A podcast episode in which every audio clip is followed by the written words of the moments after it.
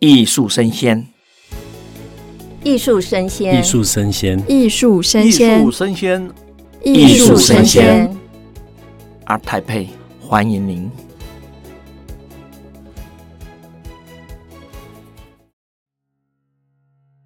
Hello，欢迎收听艺术生鲜 ART TAIPEI Live Talk，我是主持人王维轩 Vivi。那非常欢迎各位在十月二十号到二十三号到我们台北国际艺术博览会来一起参与我们第三十届的盛会哦。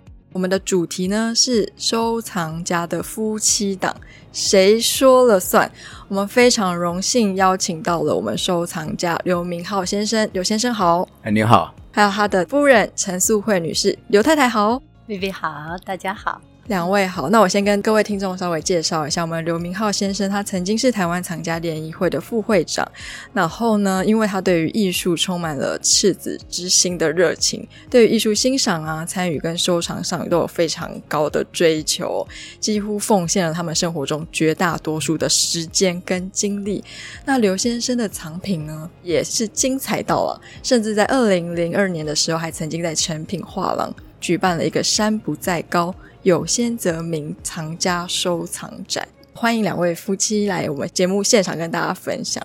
那我们首先就要先，嗯、你知道，因为很多年轻藏家或是一些资深藏家，他们会碰到一个问题，就是，诶，夫妻跑到展场来，就是要买艺术品的时候，到底是先生喜欢的买，还是太太喜欢的买？会有一系列这样子的，像是家庭问题嘛，对不对？那我想要先询问一下，不知道两位开始艺术收藏有多长的时间？呃，大概是三十五年。三十五年，三十五年。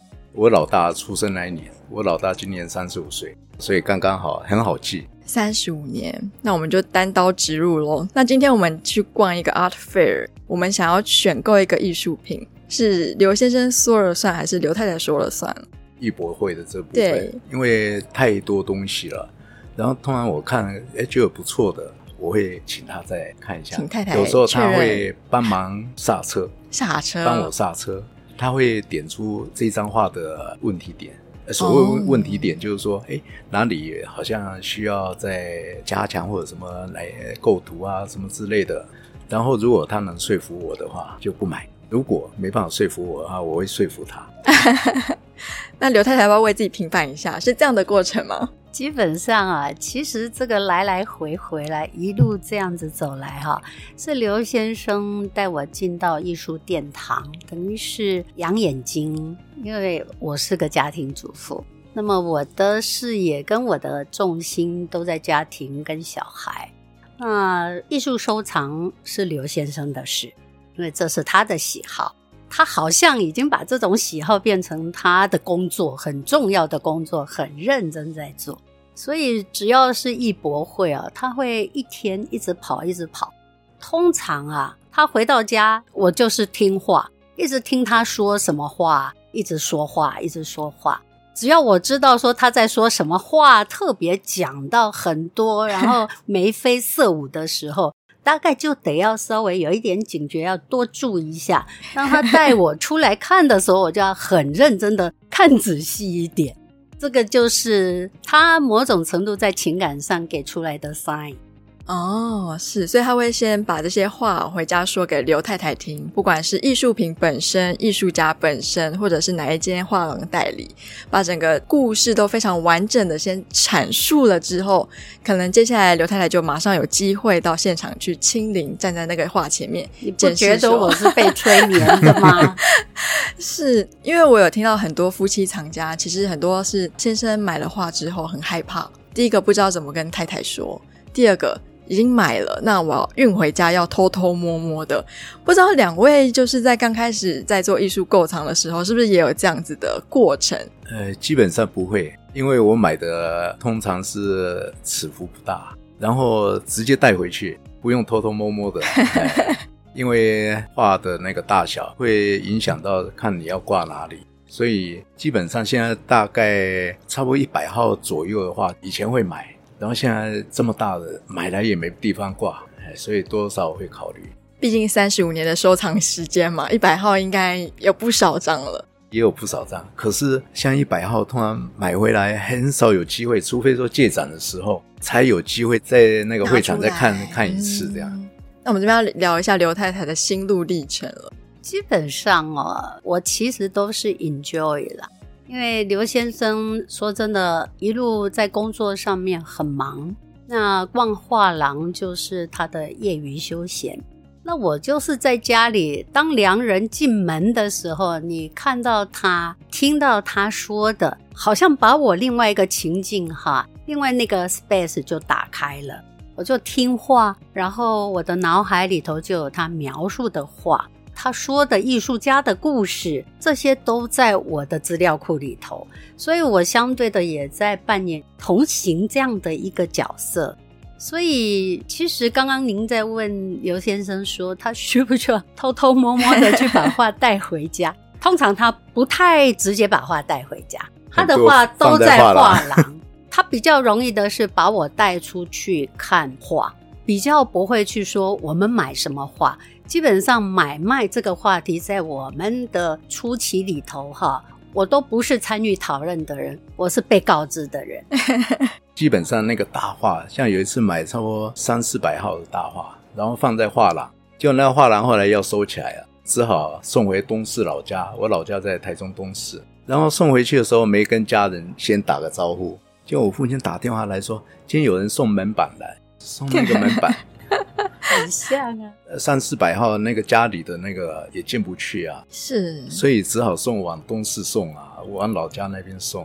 哦，好有意思的故事哦。所以说现在就是我们要收藏什么艺术品，基本上是刘先生决定嘛。刘太太这边有没有倾向比较喜欢什么样媒材或者是什么样风格的作品？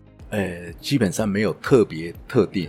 举个例子，哦、刚开始一定是从具象，然后抽象，嗯、然后或者草图。接下来就录像，然后还有那个装置，装置艺术，哎、装置艺术很前卫耶。到后来观念艺术也收了，所以就是说也不限于什么媒材，因为媒材太多了。如果你把媒材限定的话，你会限制自己的收藏范围。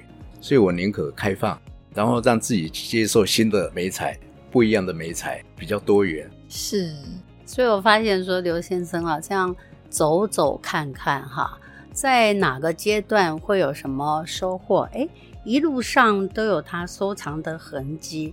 我说我是影子了哈，也有一点像跟屁虫啊。就是说，以前我从来没有去接触这一些东西，对我来说都是见世面。不管是阿菲尔或者说走动画廊，甚至跟艺术家互动，在这个部分都是我新的经验。譬如说，他会去收录像，诶，好像也经过了很长一段时间，叫做这个录像，除非现场看，买回家几乎就直接收进储藏了。艺术博览会借展的时候才有机会，那我们一定要 review 一次啊，否则东西送出去，它有一些技术层面是不能用的，或者说已经没有办法 working 的时候，艺术家还帮我们负责维修啊，再重新送回来啊。所以我都觉得，哎，在收藏的这一个部分，哈，很多新的经历。像这个录像，基基本上就拿回家，那个盒子很漂亮，然后就就放着，不会是专门这样拿出来来放。那艺博会借展的时候，发觉哎，有没办法放，因为那个系统更新还是什么之类的，哦、所以艺术家就会帮我们做这个售后服务。然后像刚刚讲啊，就是说我很庆幸有参与台湾美术的整个这个历程。是，然后三十五年之间的这个变化，从前辈艺术家，然后中前辈，然后在卡曼录像或者东南亚、日本，还有中国大陆这些陆续进来台湾的这个艺术市场，嗯，然后就是说整个都有参与到，然后我的收藏也变成我的一个记录，等于说哪一个阶段啊，哪一个时期收哪一些作品，所以都可以看到这样的一个轨迹。三十五年其实刚好就是台湾在艺术市场整个蓬勃发展起飞的一个很精华的时段啊！真的太羡慕两位可以供逢其盛哦。那我相信很多藏家在收藏的时候，他会有一个系统跟脉络。那不知道说，哎，您怎么定义您在收藏上的品味跟您的方向？有没有一个特别的目标或是一个核心价值观？呃，其实如果把这些限定的话，你会限制你的。想象跟你的收藏，嗯，因为每次都有不断的新的东西出来，扩展你的眼界，打开你的那个视野。不要把自己设定在哪一个部分。然后至于品味的话，我觉得就是说多看好的东西，你自然而然眼界就可以提升。如果逛艺博的话，我也是有选择性的。哪一些画我喜欢的，嗯，并不是说不好，是是，是那个画没有说好跟坏，因为都很主观的，对对对。看着我喜欢的，哎，我就会进去逛久一点。是，那我们太太长期就是陪伴刘先生逛很多的艺术博览会吗？您有观察到先生有什么样的收藏路线或是品味？什么样的风格是他真的特别喜欢，一定会一逛、二逛、三逛的？从逛画廊到阿菲尔哈。刘先生很特别的是，他若是画廊有艺术家长期经营，当然他也就长期会去 follow 这个艺术家。我想品格啊，在他的收藏里头算是很优先考虑的。艺术家的品格是。那画廊呢？我要说的是，台湾的画廊其实都很认真、很费心在经营。大家都很认真、很卖力的筹办画展啊，或者说参加阿菲尔这样一个整体哈，我都是一个享受在其中的人。那刘先生带着我这样子走动啊，基本上他看画很快，因为他有他自己的脉络。那我看画很慢呐、啊，我都很新鲜呐、啊，我都要很认真的去看一下，因为太新鲜了，有些实在是超乎我的想象的，而且很多东西都是我不懂的，所以我就会问，然后我就会看。再接下来叫做他有他的行程跟动线，虽然他很勤跑，但是他是把他想要的多跑几遍，那我是都得要看过，我才能够体会说，诶，这一场我感受到了什么。所以这是我们两个比较不一样的地方。他看画非常慢，然后还会很认真的听解说啊，是。然后通常我是跳着看，跳着看跟认真看。那像如果说我们今天像今年一起参加这个 Art Taipei 这个盛会，在逛展览这件事情，两位是如何分工的？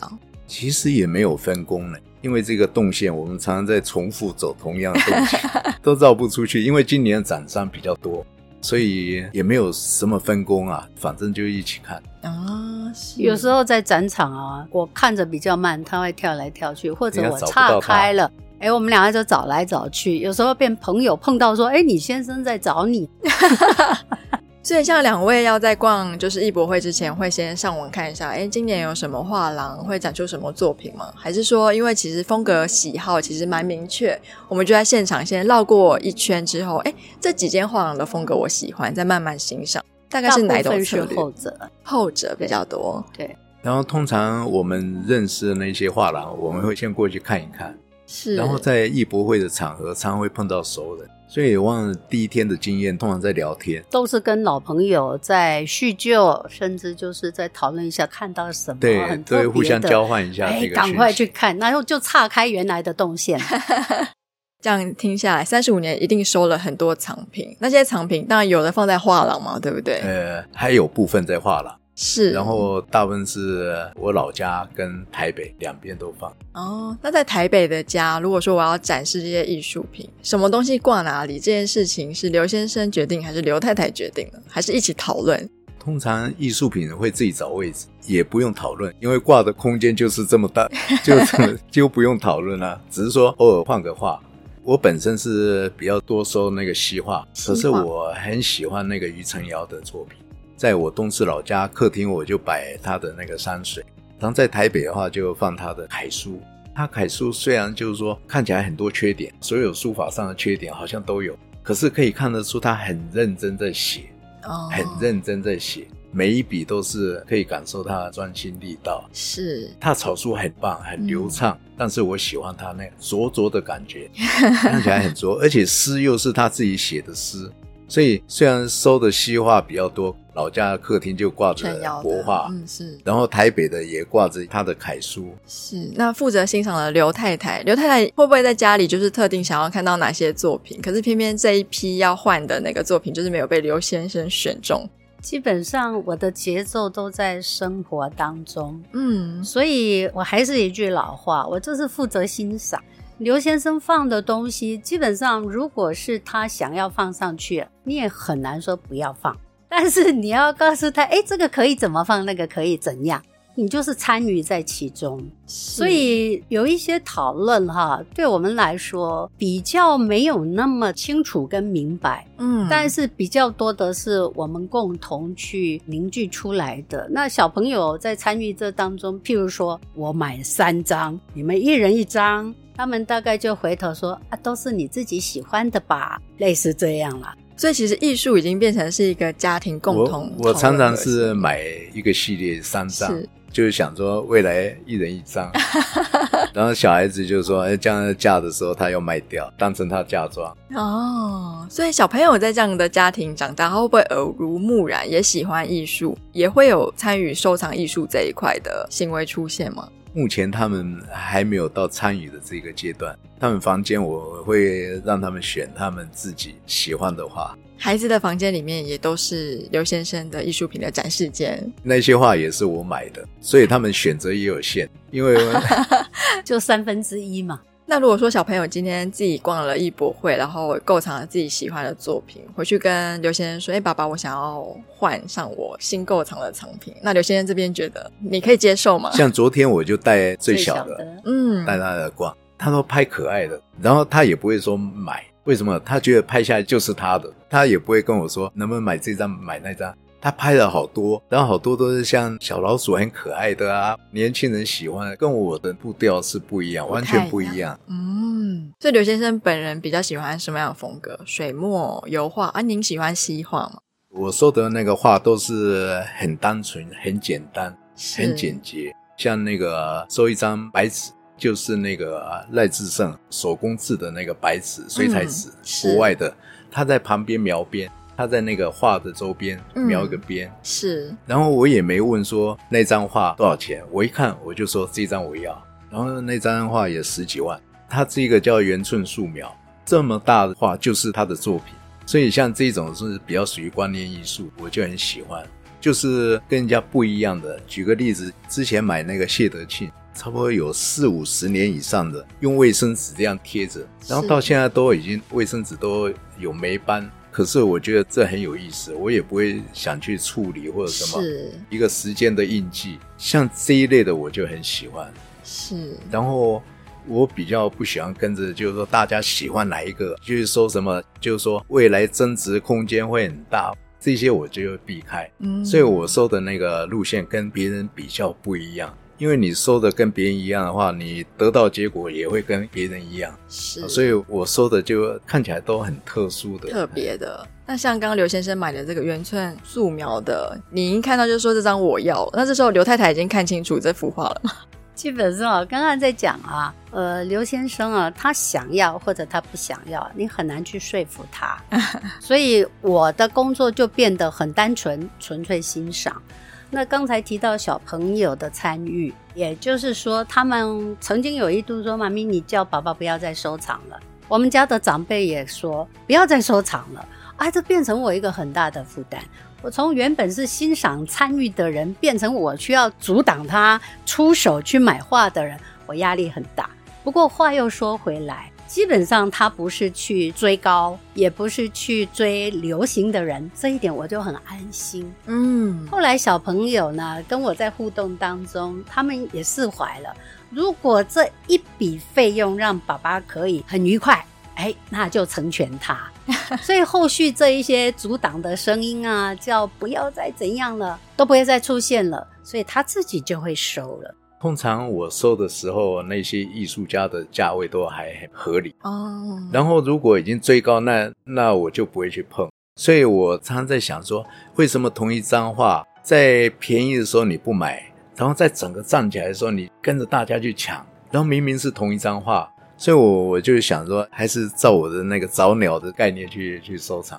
所以在阿菲尔就有很多早鸟的概念。早鸟的概念，对，像我们今天跟艺术家聊，很多年轻的收藏者已经进场了，所以他们考量的可能是尺幅的大小，嗯，比较容易入手的，是。对，所以当初刘先生买三张给小朋友的，哎，看起来好像也都不大，所以放在他们房间或者哪个地方摆着，看起来也都很符合他们。要是他的喜好，可能他们也不能接受了。他们曾带他们去那个画廊，小孩子那时候两个，他们自己挑的一个，就两个长得很像他们的那个雕塑吗？不是雕塑，就就是画，里面有两、哦、两个小女孩，哎，他们就买，然后我也觉得很好，那时候有共识，然后就买下来。这是他们第一次自己挑花。那时候他们几岁啊？可能国小吧，小学，小学，小学啊！哇，这真的是要从小从家庭教育开始慢慢培养。那今年我们的 ART TAIPEI 现在已经过了几天了嘛？那我相信两位应该在我们的展场已经驰骋了，非常的愉快。不知道能不能跟大家分享一下您两位这次逛展的心得？基本上，我觉得今年的这个，突然我把它当成一个百货公司周年庆 啊，每每年就来这么一次，作品很多元。但今年比较不一样，就是说很多展商的那个呃找的艺术家找很多，不是单独像以前这样两位三位，现在有甚至十几个、十几个，是这么多元的这个作品。每一个人都可以选到他喜欢的，是哎，每一个人我相信来这边的都可以看到，可以选到自己喜欢的这个作品。那刘太太呢，有什么样的心得可以跟大家分享？我也就觉得说，好像没有像过去我会接受到说，哎，很特别的美材，或者是很凸显出来的那种艺术创作，就是说看起来，哎，我现在看到小朋友进场。或者说有像我这样的家庭主妇进场，我都觉得说好像跟眼睛啊很容易 match。我相信他们也比较容易去想说，哎，我是不是可以收藏入袋？哦，对，其实我昨天有访过一些外媒，他们有说台北艺博有一个很特别的地方。第一个是我们的展览，其实有带艺术教育的功能，可以看到很多小朋友跟学生。嗯，这在上海、北京或者其他国家的展览是很少看到这样的现象。嗯。那第二个是我们的价格，就是有很亲民的，也有很高端的。对。对。那其他比较国际型的这种艺博会，可能都是那种几百万以上、几千万。可是我们从哎几万块、几千块，我们年轻藏家想要入手，不用考虑太多，马上就可以购藏的这种嗯场域吗？他觉得非常特别，他说是我们台北艺博特有的。那我们这个节目最后有一个问题喽，假如说我今天是夫妻藏家，我们今天嗯觉得艺术好像是一个我们可以用来培养，不管是家庭啊，或是未来夫妻关系的一个共同的话题，有没有什么建议可以给这些夫妻藏家的？先生的话，这边要分享一下，要怎么样说服太太？说服啊，基本上收藏的这个心态，我觉得很重要。越单纯，你会越快乐。然后呢，你跟艺术市场保持一个距离，你就可以保有一个热忱。如果距离的太近的话，你会发觉你会得失患失。哦、啊，就是如果你站在投资。那种啊，就无心插柳才可能有这个获利的空间。是，如果你想要投资，我觉得用别的管道更快。嗯，所以我觉得就是说，单纯然后喜欢这种，我就可以说服他了。刘太太呢？每天在我耳朵。说话 就是一个很厉害的沟通，我是后来才懂啦，我一直都被说服。那我看到很多在我眼前走动的，我发现说，像我初期在逛画展，就是因为有人带着我这样进出，也就是说，当我在那一块被拉出来，纯粹是欣赏的时候。呃，刘先生有这样一个心态，他没有患得患失的心态，他也没有想要借由这些画作做什么的时候，我就很 easy，所以我的吸收就会很不自觉的，叫做我自己也会想要，嗯，因为他带着我养眼睛啊，他叫常家，我叫常在家啦，我常常在家，可是我可以有另外一个眼目。可以帮我的生活或者我的孩子有一些，不管是谈话的资料，或者说，诶，去理解爸爸为什么会把画带回家，那种东西都不是他们欣赏的东西，可是还可以融进我们的家里头，所以不会制造成家庭革命啊。嗯。我也觉得这个很 peaceful，可能他自己还可以走很远呐。是，像通常有的抽象画看不懂。可是呢，看久的话，如果换掉一张画，你整个空间都不一样。那个抽象画就越看越好，每天心情不同的心情看这个抽象都有不同的这个感受。那个画就挂起来，呃，虽然看不懂，但是很有味道，很有味道。啊，所以他们也可能也常常看不懂，但是也没有 complain。就是间谍情深，就是体现在这个地方哦。谢谢你。是，那像刘先生现在就是想要收藏这些艺术品的时候，还是透过直接跟画廊之间的沟通去了解它吗？还是从以前到现在，我都是透过画廊啊，我跟艺术家都非常熟，是，但是我不跟艺术家买，是，我觉得这个要尊重这个机制，是因为直接跟艺术家买的话，第一个。你去他工作室看的时候，如果他很认真拿出来给他，可是你都不是很喜欢，那很不好意思。啊。然后直接跟画廊的话，画廊他会有筛选的机制，嗯，他先帮你挑，是，他们会很用心帮你挑，然后你可以去直接去欣赏、去选择，所以也很单纯，不用说啊从哪里买从哪里买，哎，我就是找画廊，就是这样。那艺术家跟艺术品的了解的这一块资讯方面，比较常是透过网际网络还是画廊？哦，不是，都都面对面，都是面对面。因为以前像那个怡通公园那个空间，是常常有那个艺术家跟艺文人士啊，然后常常在那那边聊天，聊到很晚，非常晚。我以前同事说奇怪，我有时候打电话说，哎，我今晚不呃不回去，我到怡通公园。嗯。但我同事哎奇怪呢，你怎么常常去怡通公园？那边有什么好玩？他不晓得那是一个替代空间，是，所以就这样认认识这些画家。然后我觉得台湾画家值还非常优，台湾都收不完，你再去收国外的，我没这个能力啊。是，哇，真的是。听君一席话，就是如读了可能是百年书了。而且我觉得，就是两个人要同时跨入一个领域，然后跟这些领域的不管是藏品艺术家、画廊之间要有沟通，要有交流。我觉得这是两位就是长年以来有的默契了。我觉得真的很不容易。那我们也希望很多的藏家可以用欣赏艺术、收藏艺术、跟艺术家或画廊互动这样的方式来培养感情哦。那我们非常感谢我们刘先生跟刘太太。那我们这个场次呢，就到这边告一段落。欢迎各位可以到我们 Clubhouse 上搜寻 ART TAIPEI 的官方账号，也可以到 Podcast 节目搜寻艺术生鲜 ART TAIPEI Life Talk。那我们下一场见喽，谢谢，拜拜，谢谢，再见，谢谢。